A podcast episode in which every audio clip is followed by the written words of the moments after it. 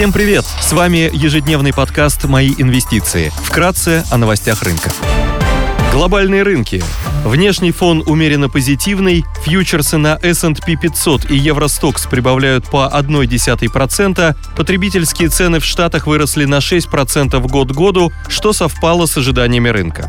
При этом базовая инфляция оказалась выше ожиданий и составила полпроцента месяц к месяцу или 5,5% год году. Инфляция продолжает оставаться высокой, и перед ФРС стоит непростая задача – вернуть инфляцию к целевому уровню и при этом не навредить стабильности финансовой системы.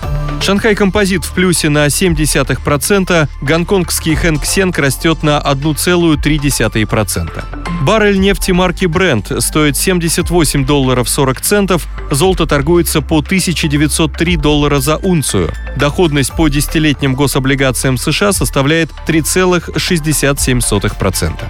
Сегодня в Штатах выйдут данные по производственной инфляции и объему розничных продаж. Будут опубликованы запасы нефти согласно данным Управления по информации в области энергетики США. Международное энергетическое агентство опубликует месячный отчет по рынку нефти. Корпоративные новости.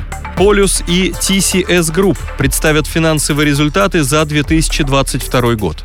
Пройдет заседание Совета директоров Распадской. В повестке дня вопрос дивидендов за 2022 год. Среди крупных иностранных эмитентов отчитываются Adobe и Prudential. Идея дня только для квалифицированных инвесторов. Shinai Glass Holdings – китайский производитель стекла – Компания производит несколько видов стекла малого и среднего размера, используемое при строительстве новых домов. На данный сегмент приходится 63% выручки. Автомобильные стекла – 25% выручки, архитектурное стекло – 12% выручки. На Китай приходится 73% выручки, 11% приходится на Северную Америку, 3% на Европу, 13% на рынки других стран. Восстановление в секторе продажи стекла для недвижимости. В 2022 году продажи и цены реализации стекла для новостроек и новых автомобилей упали, так как кризис в сфере недвижимости и высокие цены на сырье снизили спрос. Китайские власти уже выделили 1,3 триллиона юаней сектору недвижимости на завершение недостроенных объектов, что должно привести к продажам стекла, используемого при строительстве новых домов.